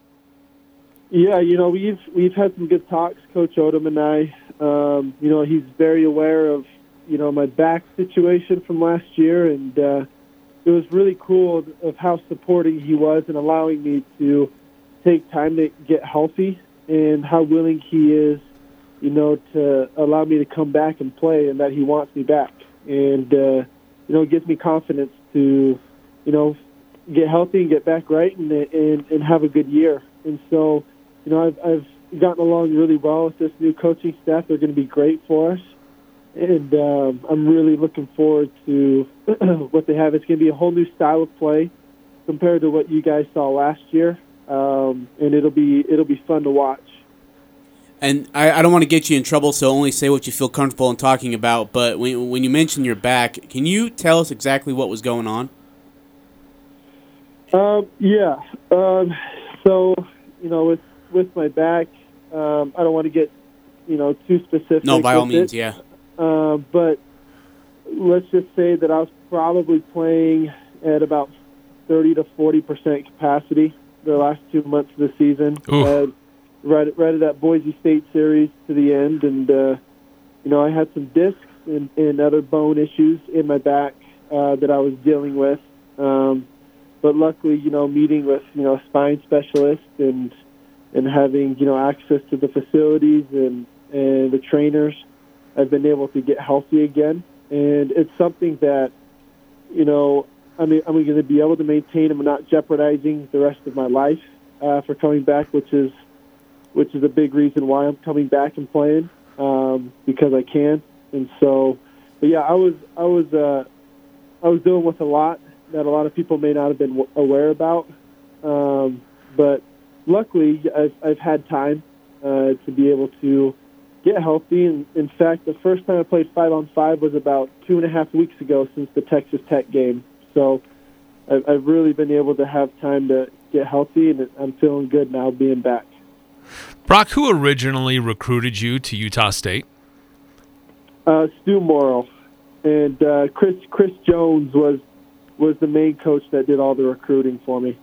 You know when we that that's a long span of time that's passed and dif- different coaches that have changed uh, since you were originally recruited. Uh, What's that journey been like? Just seeing things change so much during your college basketball career.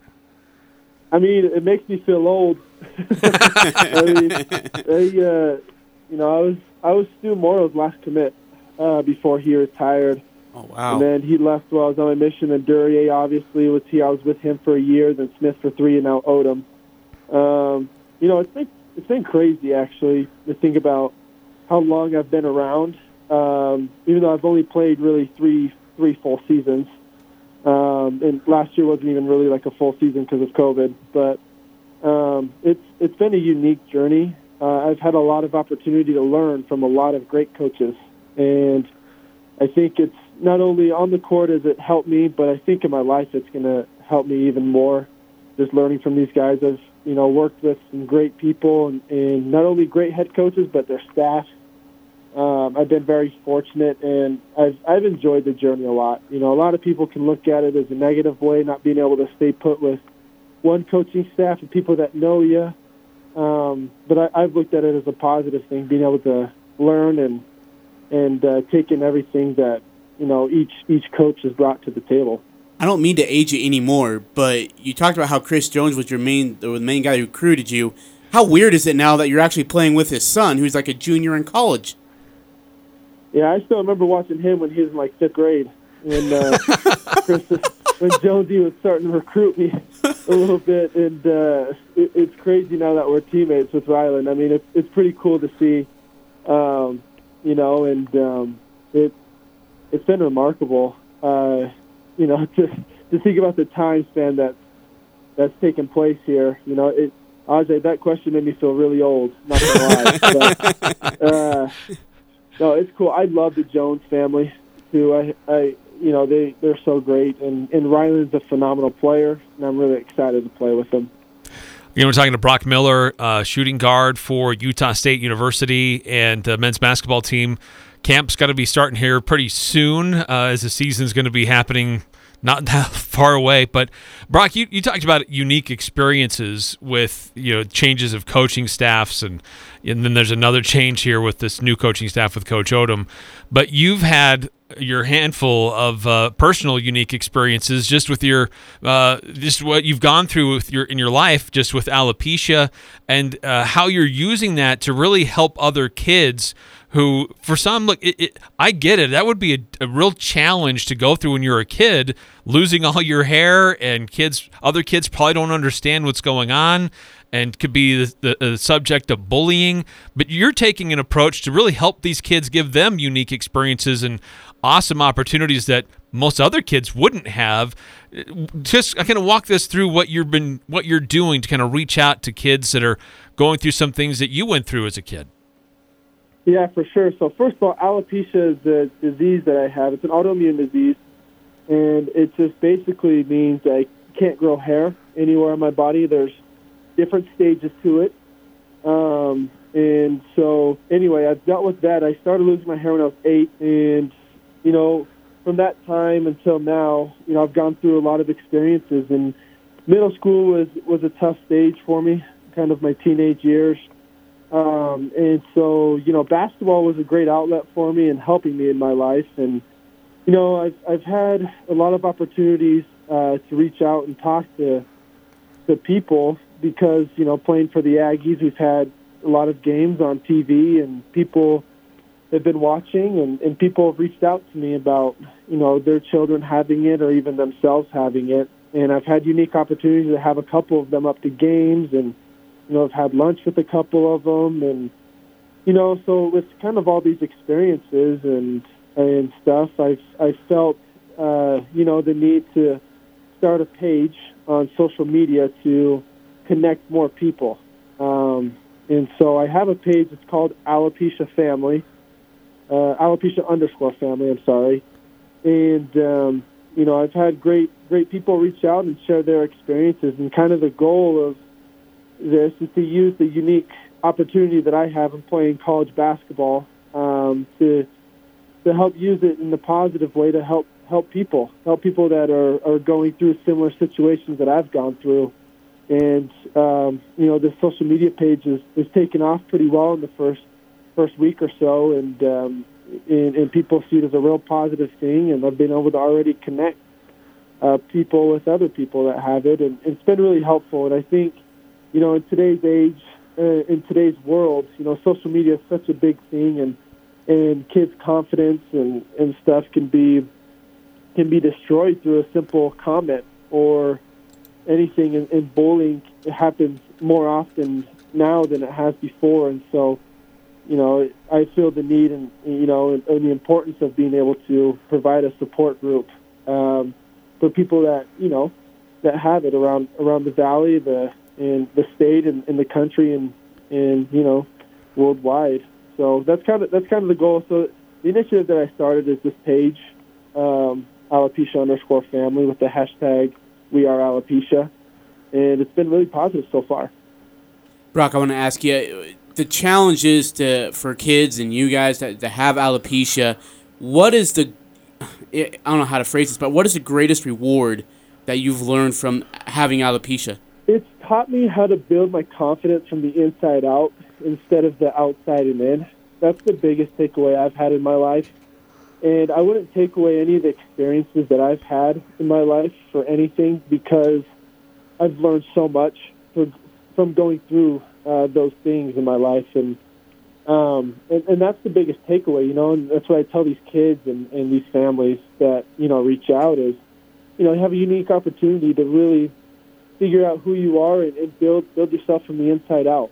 And and when you when you're able to do that, you know the the negative things of the world, negative things, negative people around you, negative you know people that may want to criticize you for something. That stuff doesn't bother you once you gain that confidence from the inside out. And and I was able to to learn that through my experiences. So you know my life, you know, looking back at it in, in simple terms, it's I know how confident I am from the inside out, and I, my confidence never has come from the outside and in. You know, Charlie Villanueva in the NBA, uh, he had alopecia. There's a Uh, there was an athlete that would compete on America's Ninja Warrior. I, I loved watching that show with my kids. Uh, he had alopecia, uh, but so there are a few people that have uh, been able to perform at a high level and, and get some national attention. But still, it, it, seems like it's not very well known, even even at, at that level. And so this is really cool what you're doing to connect with people and bring more awareness to it. And, and I guess just my question for you is, um, do you? Uh, I guess what are your plans? I know you've established this website, but and social media page, but what are your plans kind of moving forward to uh, actively kind of connect with with others, especially youth that are going through this? First of all, obviously building the page, you know, creating awareness, like you said, is the first step. And the second step, I'm looking. I have a couple of people around the state of Utah put together a little team of, you know, like four or five of us um, that'll kind of uh, run these pages and kind of like a board in, in a way. And um, the goal will be not only to connect these families and these kids and these people, but it'll also be to do events, to do bring people together in person, um, and if not, online through chatting, uh, to be able to create that awareness because you know a lot of people that I've already talked to as well. It's so new to them, and like you said, it, it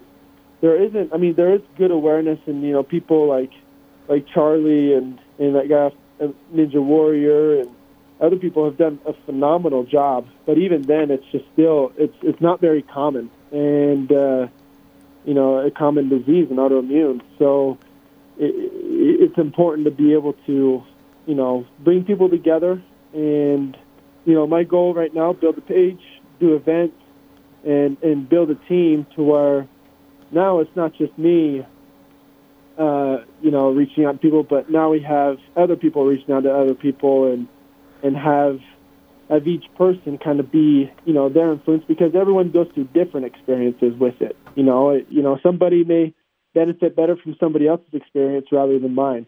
So the ultimate goal is is to where all these people that have had alopecia you know, contribute to building an alopecia family, and that we all help each other out and share those experiences uh, together.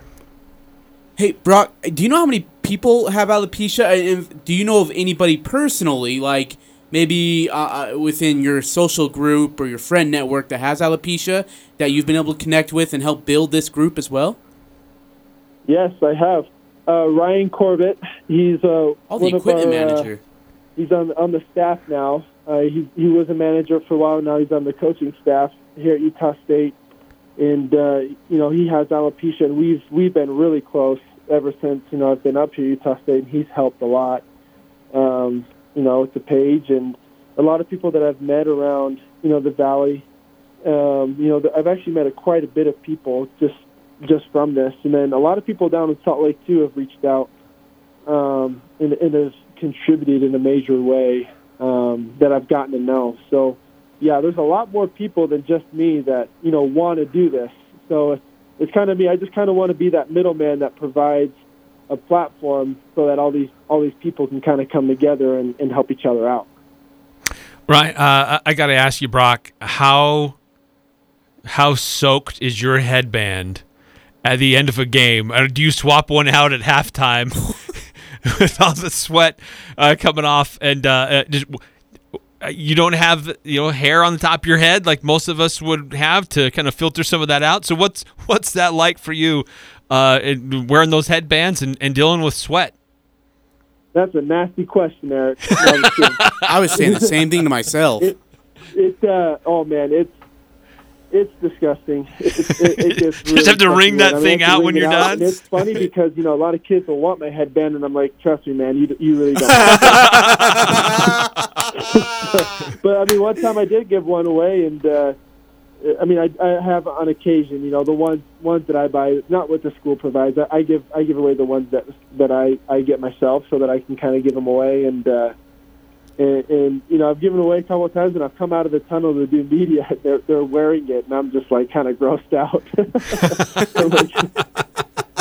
but hey, fans love it. So I mean, if if that's something you're interested in, I definitely am willing to give you my headband if you really want it. Is Brock Miller shooting guard for the Utah State Aggies? Uh, I guess I don't know if they want to call him a super senior or a senior on the team, but he's been one of the vocal leaders, and uh, I know Coach Odom has a lot of respect uh, for for Brock. Brock, how can people again? Please tell us. How can people again reach out to the Alopecia family page? Where can they find it, and what can they do to help build the family? Yeah, thank you. So, um, if everyone you know that can hear this can go to Instagram, that's where the page is right now. It's called alopecia, A L O P E C I A underscore family. Uh, search that, and you'll be able to find it. Uh, you'll see there are experiences of people and videos on there, so you'll be able to know that um, it's the right page. So go ahead and, and just follow that, and if you can share it uh, with whoever you know just to create awareness, that would be very helpful. Even if you don't have alopecia, or even if you don't know somebody with alopecia, just spreading the word will be really helpful. Um, because you know, I, you know, quick quick little story. I sorry, I'm long winded sometimes. No, you're good. No, you're great. Um, uh, there, I mean, I, I met with a with a kid who had met somebody with alopecia similar to kind of he has for for years, and so you know it's important that we can you know promote this and and and, and spread the word so that you know these people that seek for help can find it really easily. Um, so yeah, just follow that page on Instagram, uh, share it with everyone you know uh, for now, and then we'll be we'll be doing Facebook and other social media platforms too to come. But for now, it's just Instagram. Well, we're very happy for you, Brock. We know you're going to do great things with this. You already have been doing great things with it. Go to Instagram. Go find his Alopecia family page. Again, it is Alopecia, A L O P E C I A underscore family, F A M I L Y. And uh, be a part of this Alopecia family. Be a part of this great cause. Uh, Brock, so happy for you. So excited to see where it goes. Thank you so much for your time. And glad your uh, back's Yeah. feeling better. Yeah, That's awesome. absolutely. Yes, thank you. Go Aggies! I'm excited for this year. All right. Big thanks to Brock Miller uh, for joining us here on the Full Court Press. Eric, that was that was great stuff. Uh, great cause, really, really great cause. I had no idea he was going through that much of issues though, health wise, on the court before the Oh Boise. State. I mean, just the Boise State series was going. Thirty percent. He was operating on thirty to forty percent. man, and he's guarding Derrick Alston Jr. Oh, Hey, speaking admirable what he was able to do. Yeah. considering. So maybe tone it down on the hate crime uh, on uh, Brock Miller there for a little bit, people. Hey, speaking of Derrick Alston, how about the Jazz picking up Derrick Alston Jr., huh? Well, it's uh, for training camp, and uh, certainly I think that that's a good sign for Alston Jr. that he played well during the summer league, and uh, it doesn't mean that the Jazz have a roster spot for him, but it gives him a chance to get noticed, and maybe end up on a G League team, uh, maybe with the Salt Lake City Stars. Who knows? But um, certainly, I think it's good for any anybody out of the Mountain West to extend opportunities into into the NBA. The, uh, look, I like Darren Alston Jr. as a player. I think there are some good. I, but I also felt like he could shoot his team out of a game, and he did it a little bit too much, where he put too much on his shoulders. Otherwise, I mean, I, I look back at that San Diego State tournament game two er, in nineteen, I believe in March of nineteen, when he, I think what Boise State was up maybe six or seven, and then he took three straight really bad shots, and then made a bad decision on a on a fourth consecutive possession, and all of a sudden that game went from being up seven to down nine. I mean, San Diego State just killed him for it. And like so he can be a really good player if he allows his team to be a part of the offense and he gets everybody else involved. And I think in the G League and in the NBA, if you can't do that, you can't play in the NBA. Period. Right, you won't see the court. No, never. Too many other good players. You think he makes a G League team? Yeah, I think he plays in the G. League. Yeah, I'd like to see him succeed. I, I, I don't know what Quin Snyder. I mean, because really, in charge of the G League team would be Quin Snyder. He kind of oversees how that's running and what he wants and what he likes and whatever. But I don't, I don't think he ever makes the Jazz roster though. But I hope he does well in the G League though. I hope he sticks there. Sure. Yeah, absolutely. Uh, Eric, let's go ahead and get to it. Uh, we don't have time for the intro, so we're gonna just skip it. But let's get to our player uh, that uh, our player of the week, or Aaron Rodgers player of the week, and the stat that blew our mind. We're gonna start with player of the week. Eric, mine is Francisco Lindor of the New York Mets. Three home runs on Sunday versus the Yankees. The second one caused a little bit of a uh, spat with the Yankees. Bullpen's emptied because he was chatting to the shortstop who said that they were stealing signs and that they were tipping off the uh, off the uh, Yankees, and so he wasn't happy about that. Let them know as he was jogging his way past second, and then hit a third home run to pretty much win it for the Mets. Just rub it That's how in. you back it up. Uh, that was that was kind of a crazy series. That was a great series. Yeah, that was a back and forth series, and then the Mets back it up by getting shut out by the Cardinals seven to nothing yesterday. Uh, my player of the week, I've got to go to the young Emma Raduca- uh, Raducanu. I don't know if I pronounced her last name Killed properly, it. but uh, she's the 18-year-old uh, tennis star who won the uh, the U.S. Oh, Open. yeah. um, the one of the youngest to do it. Uh, since Maria Sharapova won Wimbledon in 2004. But uh, here's the other thing that's really cool about this. She's the first player in history to win one of the top four tournaments after coming in as a in the qualifying rounds. She was a qualifier. like she jeez. barely qualified to get in, and then she goes and, and she plays it. all the way through and ends up winning the whole thing. That's awesome. Good for her. Uh, stat that blew my mind is going to involve just one game and one game only, and for good reason. Oregon Ducks, Eric, were one and nine all time when playing a big rank uh, or Big Ten ranked team on the road. They were zero and four at the Horseshoe. They broke that streak, and before that streak, Ryan Day and uh, the Ohio State Buckeyes were 23 and 0 in regular season games under Coach Day, and only one of those 23 games were decided by TD or less, which was Indiana, and they won by seven. Wow. Uh, mine's also football related. This is to the NFL.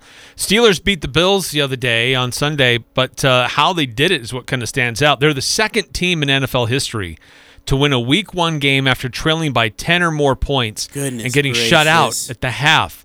The rest of the league, 1, 104, and 1 when facing jeez. similar Holy deficits. crap. So, very rare air for what the Steelers were able to do against the Bills. That is in impressive. week one.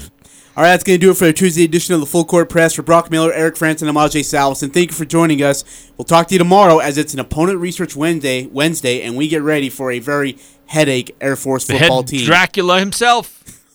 Good night, everybody.